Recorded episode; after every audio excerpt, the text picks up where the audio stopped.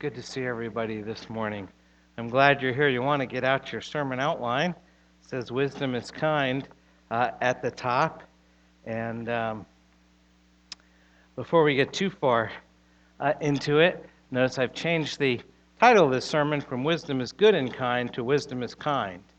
I did that because in the Bible, the word good is used several different ways. Sometimes it's used as a synonym for integrity and wholeness, and other times uh, as a synonym for kindness.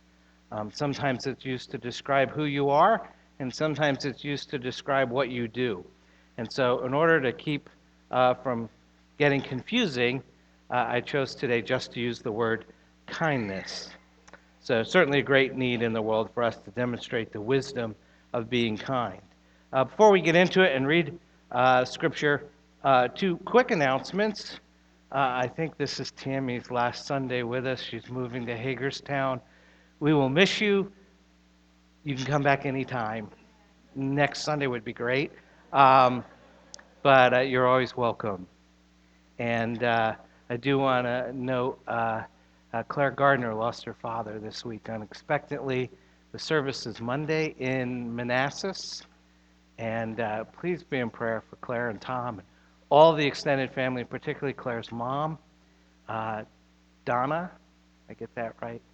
And Michael Mang, who's another PCA pastor, will be doing the service. But please remember tomorrow to pray uh, for Claire and her whole extended family.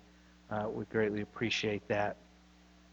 I have a lot of scriptures today, um, but I'm going to start reading one, and we're going to get the others as we go through. We're going through Proverbs, so it's more of a topical sermon. I don't do that often, um, but this summer we're sort of looking at what does the proverb say on different topics. And I found as I went through it, I kept throwing more and more scriptures in there. So it's only about half Proverbs, uh, actually. And by the time I kind of figured that out, it was too late. I was too far in. So, uh, but I want you to think. I thought this one was sort of a good summary verse on this topic. What do the Proverbs say about kindness? And it's Proverbs 21, verse 21. It says, "Whoever pursues righteousness and kindness will find life, righteousness and honor." Let's pray. Heavenly Father, this is your word and we need it. We think we're people who are good and kind, and sometimes we are, and sometimes we aren't. Use this word this morning to get us to consider your wisdom. Help us to ask how we can better demonstrate your wisdom by how we live. And so we pray by the power of your Holy Spirit that you would make us people who practice kindness as part of our everyday life. In Jesus' name, amen. Amen. Thank you. You know, um, I happen to own a few books, um, just a few. Um, and uh, over the years, I have read uh, lots and lots of books on counseling and various counseling issues. And to be honest, I found most of them very frustrating. And uh, that's because, first, most of them are theoretical, focusing on why something happens, and, and that's important. And sometimes some of them, they'll go over the biblical teaching on that particular issue, which is a good thing, but often they're lacking in sound application. And, uh, and second, I find them frustrating because few of them agree, uh, leaving you to choose between four or five counseling books, all written by people smarter than you. And uh, so uh, I, have tended over the years to shy away uh, from them because I just can't figure out which one's right. Um, but over this last year, I've come to appreciate books by an author named John Gottman. And uh, he wants everyone to learn how to make their marriage work. And his, he says, My goal is to be like the guy who invented Velcro. Nobody remembers his name, but everybody uses Velcro. And uh, now, Gottman's not a Christian, he's a conservative Jew. But his books on marriage, while they're not overly uh, religious, they often mention spiritual and biblical material. And lots of people have read him and thought that he was a Christian. Um, but more importantly, his books are immensely practical. And uh, I found that to be particularly helpful. It came to my attention uh, about a year ago. There's a lengthy article in the Atlantic magazine on what makes marriage work. And I've listed it uh, in the footnotes uh, there and uh, actually mentioned one of his books, Seven Principles for Making Marriage Work. He has probably a half dozen or a dozen books or a whole bunch, a zillion articles. Um, my favorite, looked up his articles, and my favorite title was How to Make Your Marriage Last Longer Than Kim Kardashian's. I was like, that's awesome because it was like 18 days or something like that. Um, the uh, but anyways, this particular article in the Atlantic magazine focused in on what makes marriages, some marriages last and some marriages fail. And uh, it was about his research, John Gottman's research. And for the past 40 years, uh, he studied thousands and thousands and thousands of couples in this quest to figure out what makes relationships work. And together with his wife, Julie, who's also a psychologist, they founded the Gottman Institute at the University of Washington, devoted to helping couples build and maintain loving, healthy relationships, actually based on scientific studies. And so, from all the data over all these years they've gathered, he separates couples into two major groups. And he calls them the masters and the disasters. And after having met with them, the masters are still happily married after six years. That's this first cutoff. And the disasters had either already broken up or were chronically unhappy. And so when they looked at all the data, they saw some clear differences. He wanted to know how did this one group, the masters, create a culture of love and intimacy, and this other group would squash that. So he designed a lab at the University of Washington it looked like a beautiful bed and breakfast. And uh, he had people come in, and the whole place was wired up and videoed. And he uh, uh, blocked off the bedrooms and the bathrooms, uh, but everything else they observed. And he had 130 couples, newlywed couples, come spend a day there and just hang out like they were on vacation. And he made a critical discovery, and he claims he can predict with 94% certainty uh, whether couples will uh, be together uh, or break up, be happy or unhappy after six years. And he says the primary issue is do they bring kindness and generosity to the relationship, or do they bring criticism and contempt? Now, this is not criticism in the form of critique. This is criticism in the form of insult. So, criticism with contempt in it. So, he says there's a habit of mind that the masters have, which is they're scanning their social environment for things they can appreciate and say thank you for. Disasters scan their social environment for mistakes.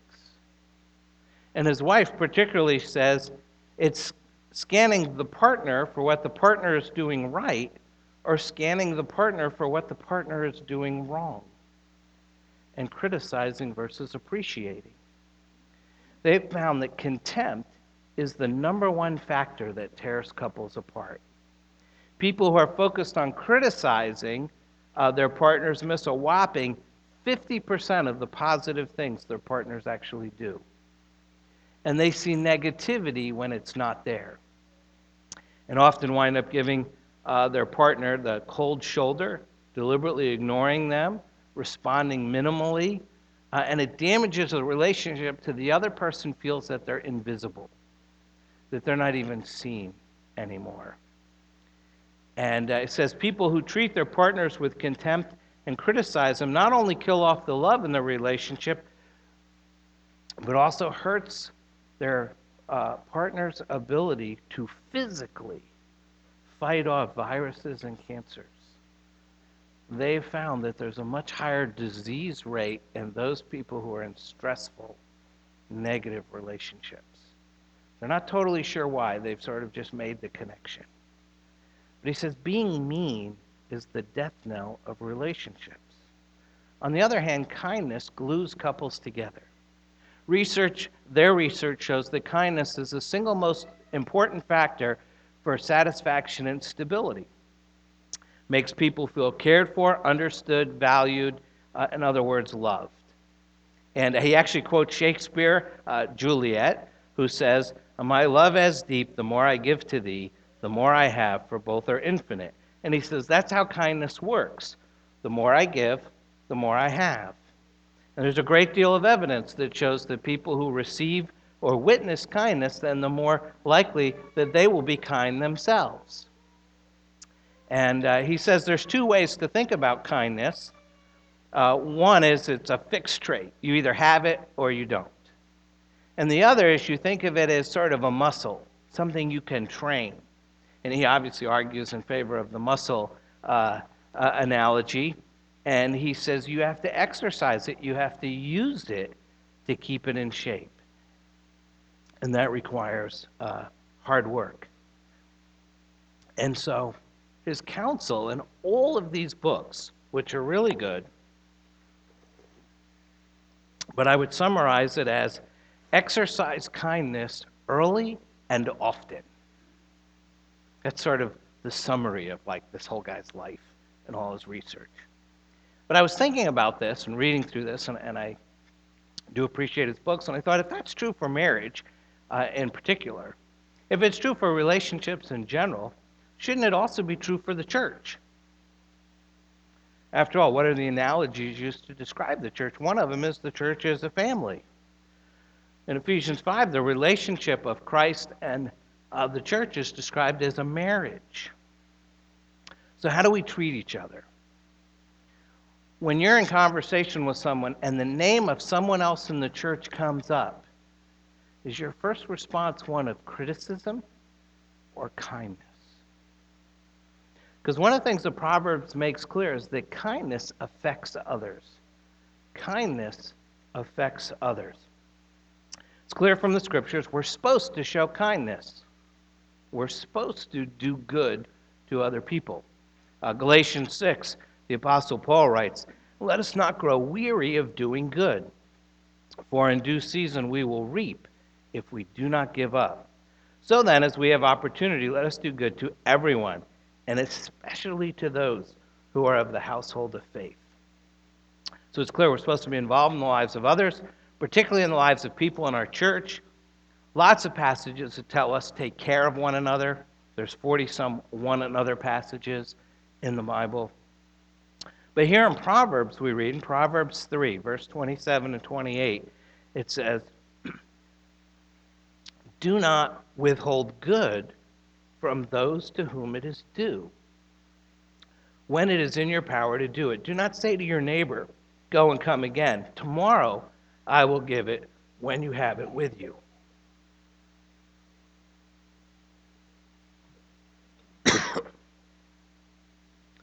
Not doing well this morning.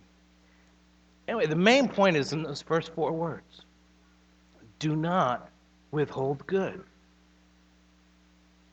We shouldn't shrink back. We shouldn't turn away when we have the opportunity to show kindness placed before us.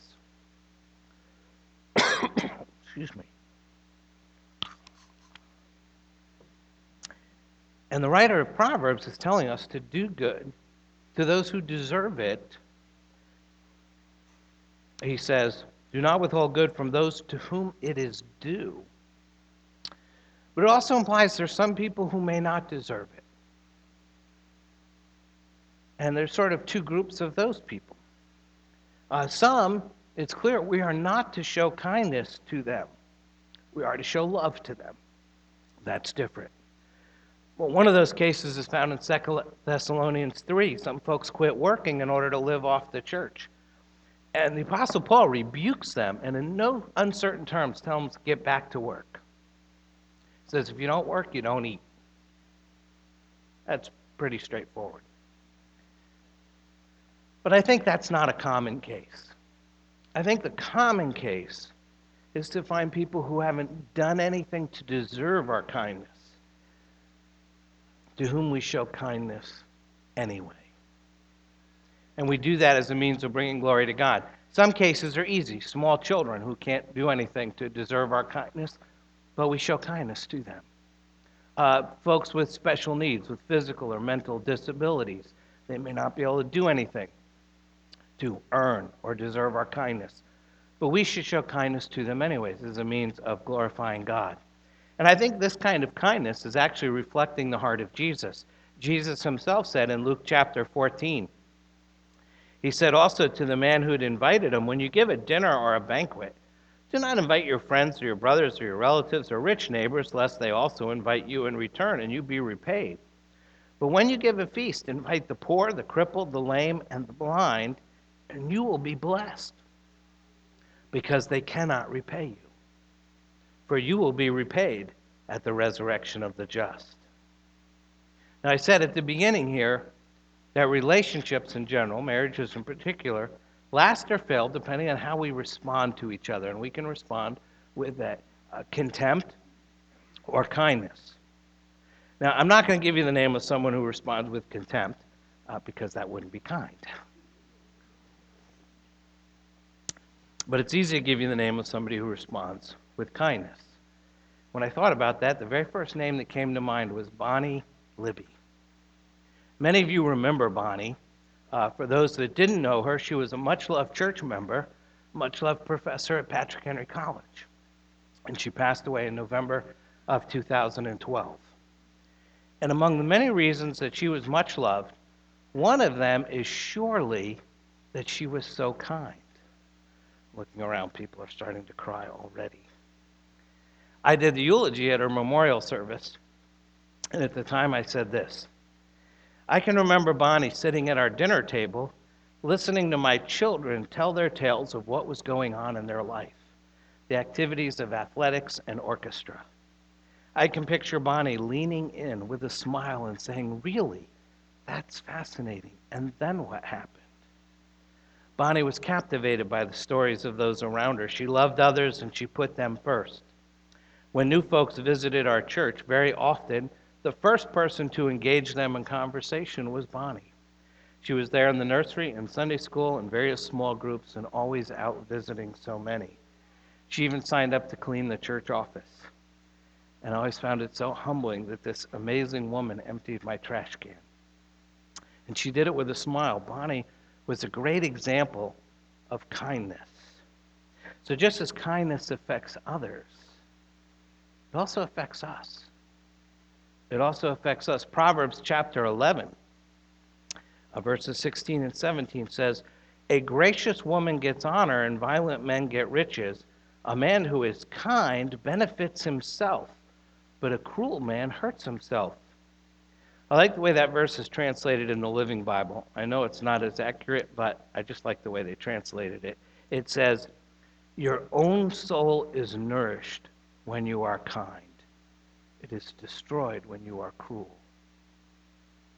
And I think what Proverbs 11, 17 says is true, regardless of what translation you prefer. Our souls are nourished when we're kind. Kindness doesn't just benefit the other person, it benefits us as well.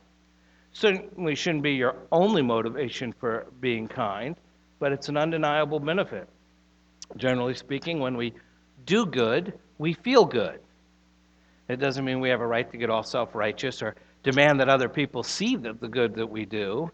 Um, but there is this humbling experience, what I would call a sense of calm and quiet.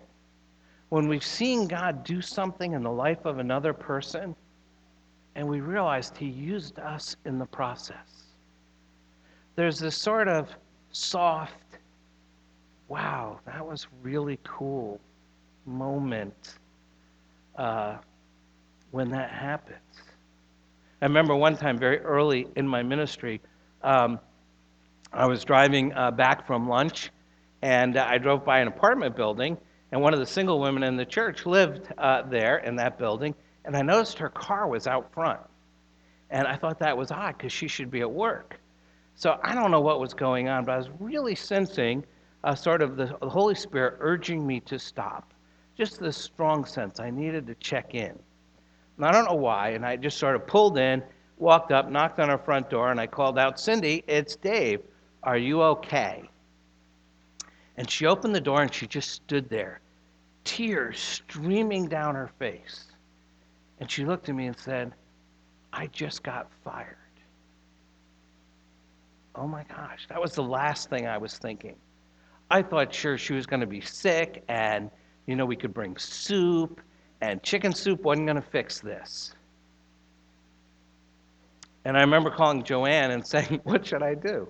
Joanne said, Well, tell her to come over. And uh, so she came over and stayed the rest of the day with us and had dinner and tried to give her a chance to process what happened and make some plans for the next few days. Now, what would have happened if I hadn't stopped to check? What would have happened if I ignored what I thought was a prompting of the Holy Spirit? Which I'm sure I've actually ignored countless times. Uh, but that time, when reflecting on it later, I realized that God was at work in all of our lives, even if we're not fully aware of it at the time. And I remember wondering, you know, I think, I think that's the way it's supposed to work. And when I'm walking closely with the Lord, that kind of stuff happens more often. And when I'm not walking so closely with the Lord, that stuff happens less often. And usually I don't figure it out until after the fact. And I don't think that's uncommon. So sometimes it's just a matter of paying attention and knocking on the door and asking. Another thing that's hard to figure out about kindness is knowing when's enough. None of us have unlimited resources. The church doesn't have unlimited resources. And sometimes you just can't help. You simply don't have the resources. But other times you can help some, but you can't do everything. And that's because sometimes kindness is limited. I think there's a good example of that in the parable of the Good Samaritan. If you remember the story found in Luke 10, a man's beaten by robbers, left for dead. Several religious types pass by but don't help. But one man stops. And pick up the story in Luke 10. I'm just going to read two verses. And it says, But a Samaritan, as he journeyed, came to where he was, and when he saw him, he had compassion. He went to him and bound up his wounds, pouring on oil and wine, and he set him on his own animal and brought him to an inn and took care of him. Now, Jesus commends the Samaritan's kindness and commends his followers to do likewise. But notice it's not a call to indiscriminate or unlimited kindness. The Samaritan did a great deal for this man, but he didn't do everything. He didn't cancel his trip. He sort of handed him off to people at the inn to take care of him. And even though he came back and paid for it, the scripture's are silent on whether or not he did anything else for this man. Now, it's a parable. It's a story Jesus told. It's not likely a historical narrative. But parables have principles. And one principle is clearly to show kindness when you have opportunity to do so.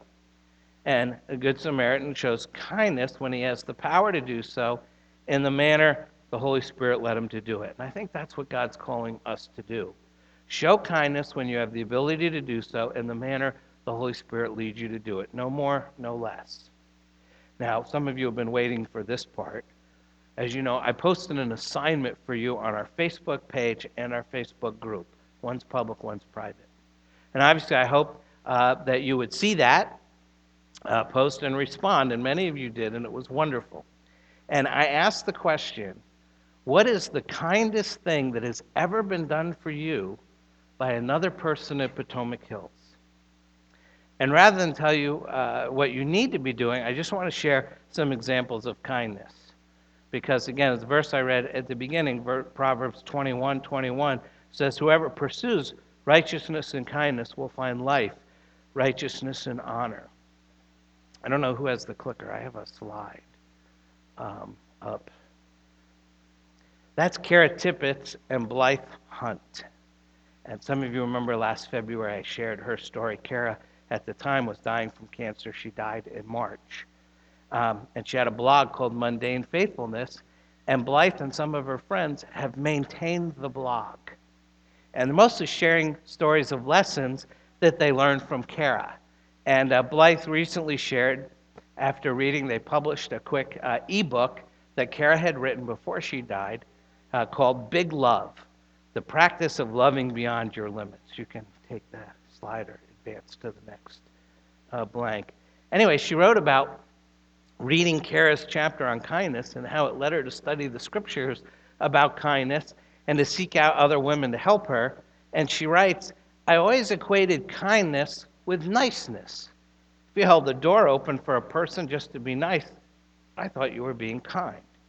If you paid for the coffee of the soldier in line behind you at the coffee shop, I thought you were being nice. If you spent your morning shoveling the snowy walk for your neighbor, I thought you were being ridiculously nice in a way that I would never be nice. But what I learned is kindness is different. It's part of our new identity as Christians. It's a fruit of the Spirit. It involves sacrifice. It means putting someone else above yourself. That noted counselor Gary Chapman says kindness means noticing someone else and recognizing his or her needs. It means seeing the value in every person we meet. And like every trait of a loving person, kindness can be much simpler and much pow- more powerful than we realize. And Blythe concluded her comments by saying, As I reflected on these truths that were new to my heart, I realized, first of all, I never read anything in the Bible about being nice. It was all about kindness. And there's a lot in there about being kind. And I realized kindness can make a huge difference. So here are the examples of kindness you shared with me. I've taken out all the names and hopefully most of the identifying uh, features and shortened most of them so as not to take away from these examples. One area where you send in examples is where we dis- demonstrate kindness as compassion. Kindness as compassion. Here's the blanks. There's only a few. Was very nice uh, this week. I was kind. Um, but one of our students wrote, For years, Potomac Hills felt like my parents' church, not my church. Last year, one of my parents had a health crisis, and I came home from being at the hospital all day and found a church member in our house on her hands and knees cleaning our bathrooms. What an unbelievably selfless way to exemplify Christ. Another person wrote, When my husband had surgery, he was needy. Hard to believe that. Um, needy and in a lot of pain. He had a constant stream of visitors. Men came and played hearts with him, talked with him, and distracted him. Love that. It was a beautiful side to our church family I hadn't witnessed before. I've said for years, uh, some of the most tired people in our church are the moms of toddlers. Here's what one of them said The kindest thing that anyone has done for me at Potomac Hills was to help us out with transportation for my son. He wouldn't have been able, been able to participate in preschool this year if we hadn't had someone pick him up and take him to his babysitter's house. Two ladies went out of their way on Tuesdays to pick him up all year long. It was amazing because it wasn't just a one time thing, but a long term commitment. Thought that was awesome. Another area where you send in examples is where we dem- demonstrate kindness as welcome. Kindness as welcome. One person wrote that I had been in and out of Potomac Hill several times. And so when I came back, I was feeling a bit awkward. Like I wouldn't have been surprised if people just looked at me and thought, Her again? Why on earth is she back? To my surprise, I was greeted so warmly by so many people, and one of those people, not only did she greet me warmly with a big, genuine smile, she greeted me by name. I hadn't seen her in years and was never close with her, and I couldn't even remember her name. I felt humbled, but so welcomed and loved. Leaving church that morning, my awkward feelings disappeared, and I felt as if I had come home. I just loved. Look at the front of your bulletin. What does it say? Welcome home. That's what we want. We want people to feel they've come home.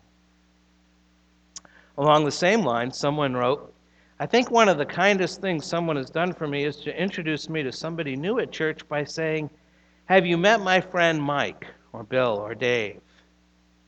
It's a sign of kindness when you're identified as part of a personal relationship instead of just a corporate one. I thought that was pretty cool. So the kindest thing is just identifying the friendship there, introducing to a new friend. I can't tell you how many people wrote in about being invited over for lunch, uh, how warmly they were welcomed when they visited Potomac Hills. Another area you sent in examples is where we demonstrate kindness as presence. Not presence for Christmas, but presence in terms of showing up. Um, you know, as uh, uh, Andy led us in prayer earlier, we have a missions team in Nassau, Bahamas this week. And they're ministering down there with St. Andrew's Kirk. And uh, there's a green sheet in your bulletin with some ways that you can pray for them. But the most important thing they're going to do this week is simply be there. Maybe the talks will go fine or not.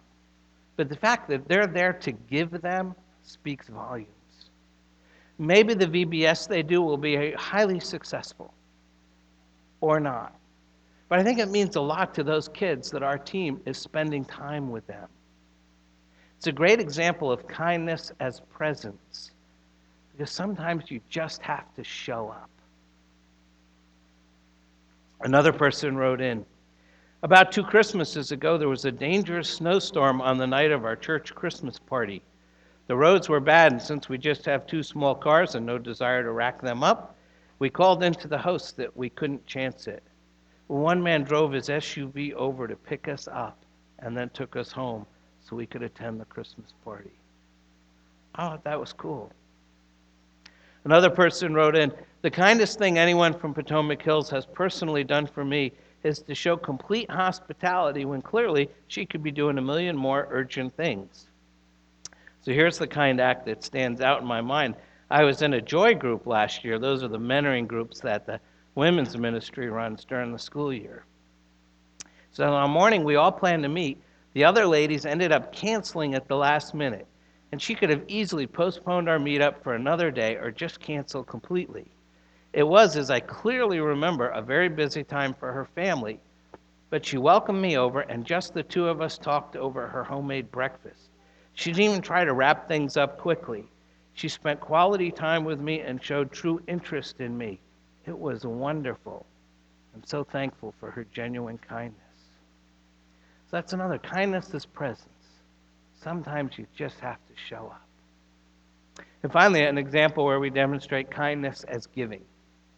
Kindness is giving.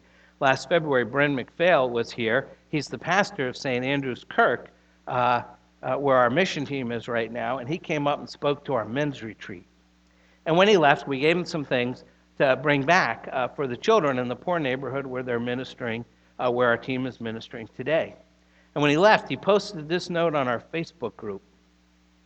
I can't thank the members of Potomac Hills enough for their kindness and generosity in sending me back with 26 dress shirts and 24 pairs of shoes for children in need in Nassau, Bahamas. Thank you. Proverbs 14:31 says whoever oppresses a poor man insults his maker, but he who is generous to the needy honors him. And Proverbs 19:17 says whoever is generous to the poor lends to the Lord and he will repay him for his deed. So let me plug the deacons again. Over the last few years, the deacons have distributed something in the neighborhood of $8,000 to help people out. And the vast majority of those funds went to people in the church. And over the years, through the Diaconate Fund, they've paid for counseling, utilities, moving expenses, security deposits, medical bills, dental expenses, even rent, and even a mortgage payment not to mention all the physical work uh, that they've done themselves. This summer, our Deacons Fund is going to drop below $2,000 for the first time in a long time. Perhaps you can make an extra contribution over and above your regular tithe check to help the deacons continue to serve people. It may be kindness on your part to write a check, but surely it will help them show kindness on all of our parts. So, those are some great examples of kindness. But ultimately, we have to realize our kindness is founded on the kindness of God. Our kindness is founded on the kindness of God. God's kindness has a purpose, and it's not just to show us what a swell guy he is. Romans 2 says, Do you presume on the riches of his kindness and forbearance and patience? not knowing that God's kindness is meant to lead you to repentance. See, the vast majority of the time that God's kindness is mentioned in the scriptures, it's connected with God's saving grace. And so when we look up all those verses that specifically mentions God's kindness or his kindness, I have a few just listed there in your uh, bulletin. We learn a very important lesson about the kindness of God that God's kindness is unlimited and God's kindness is ultimate.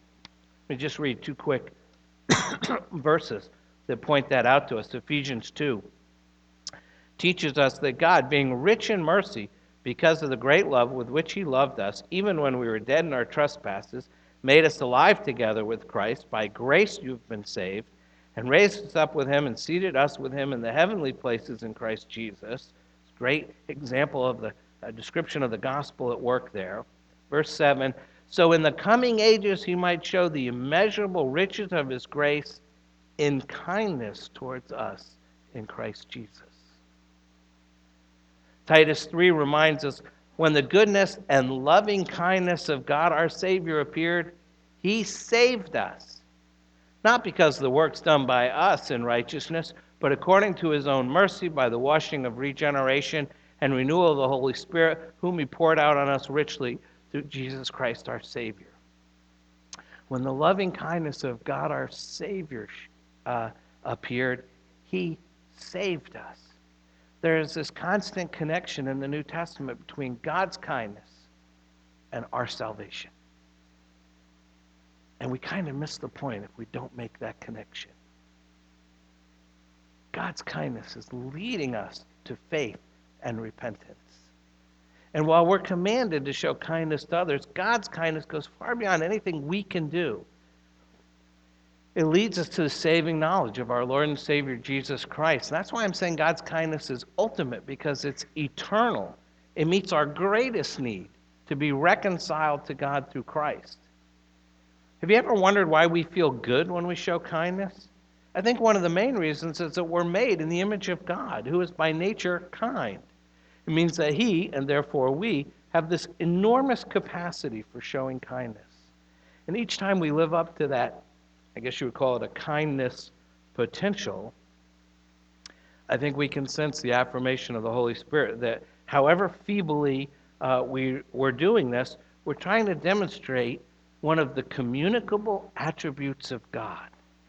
That means it's an attribute of God that He shares with us. Things like love, joy, peace, patience, kindness, goodness, etc., etc., the fruit of the Spirit. All means by which God is revealed through the attitudes and actions of His people.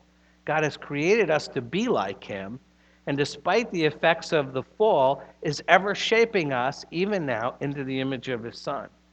So even when we reflect God's kindness through such simple acts as a gracious word or a quick hug and a prayer, we're demonstrating a new way of life for those made in the image of God who are being remade into the image of His Son. I think one of the greatest examples of kindness in the Bible is the story of David, David and Mephibosheth. I love that name, Mephibosheth. I think some of you should consider it for your children we're done having children, so we can no longer consider it. But, you know, some of you, I think. Uh... Anyways, it's a story of David showing kindness to someone who, as Jesus said, cannot repay him. It's a long story. I'm just going to read a couple verses from 2 Samuel chapter 9. It says, And David the king said, Is there not still someone of the house of Saul that I may show the kindness of God to him? Ziba said to the king, There is still a son of Jonathan. He is crippled in his feet. And Mephibosheth, the son of Jonathan, son of Saul, came to David and fell on his face and paid homage. And David said, Mephibosheth. And he answered, Behold, I am your servant. David said to him, Do not fear, for I will show you kindness for the sake of your father Jonathan. And I will restore to you all the land of Saul your father and you shall eat at my table always. Remember the story of King David. He lived at the epicenter of violence and power struggles that are common to our world. And the two books of Samuel contain this litany of bloody stories. Even as King Saul turned his back on God, David killed his fair share of enemies in his ascent to Saul's throne. And then you get the story of Mephibosheth, and it's coming in like a breath of fresh air. David has driven Israel's enemies out of the land. And the custom is, you know, if you take over for a king, uh, you basically wipe out his family. You, if, you, if the king's gone, you kill the princes because you don't want them to come up and compete against you. And that's what people have done for thousands of years. I'm not saying it's good, but um, that's what's happened. They slaughtered the potential heirs to the throne. But instead, David asks if there's a member of Saul's household to whom he can show kindness. and he discovers his grandson, Mephibosheth. He's been injured in childhood and is now crippled, it says, in both feet. And he's the son of Jonathan, who's David's best friend. And he can do nothing to deserve the kindness David showed him. He couldn't buy it, he couldn't earn it, he couldn't claim it, he had nothing to offer for it. He could never repay the king. And we can't forget that Mephibosheth is Saul's grandson. He could make a legitimate claim for the throne as the sole surviving heir of King Saul. He could have easily become one of David's rivals, and David knows this, but still the king sets him up for life, even making uh, Mephibosheth a member of his own household and having him eat at his table. And David did this despite all the evil that Saul had perpetrated on him. His kindness was a foreshadowing of the better things to come through Christ. Just as David looked across the table at the face of Mephibosheth, and he saw the features of his beloved friend Jonathan.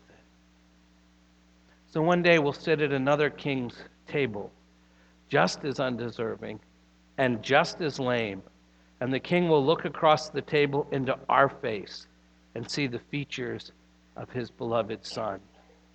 Because when the loving kindness of God our Savior appeared, he saved us.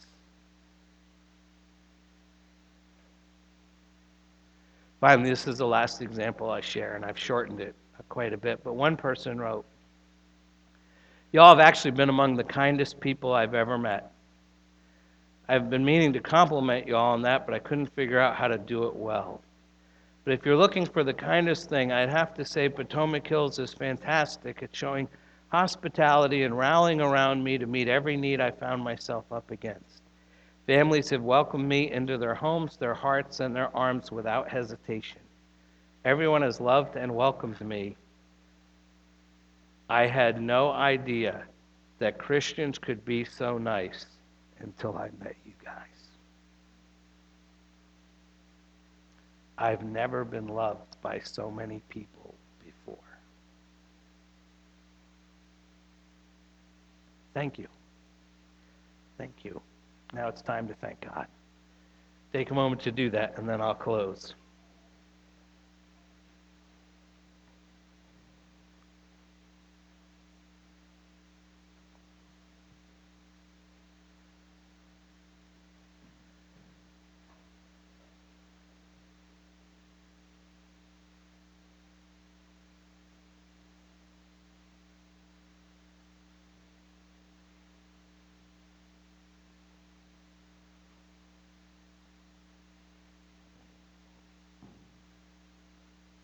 Let's pray together. Our Lord and our God, thank you that you have spoken to us by your word. Remind us again that when the loving kindness of God our Savior appeared, he saved us. Don't let us take that for granted. Help us to reflect the kindness of God by showing kindness with our own lives. And this we pray in the name of the King, who lives and reigns with you in the Holy Spirit, one God, now and forever. Amen.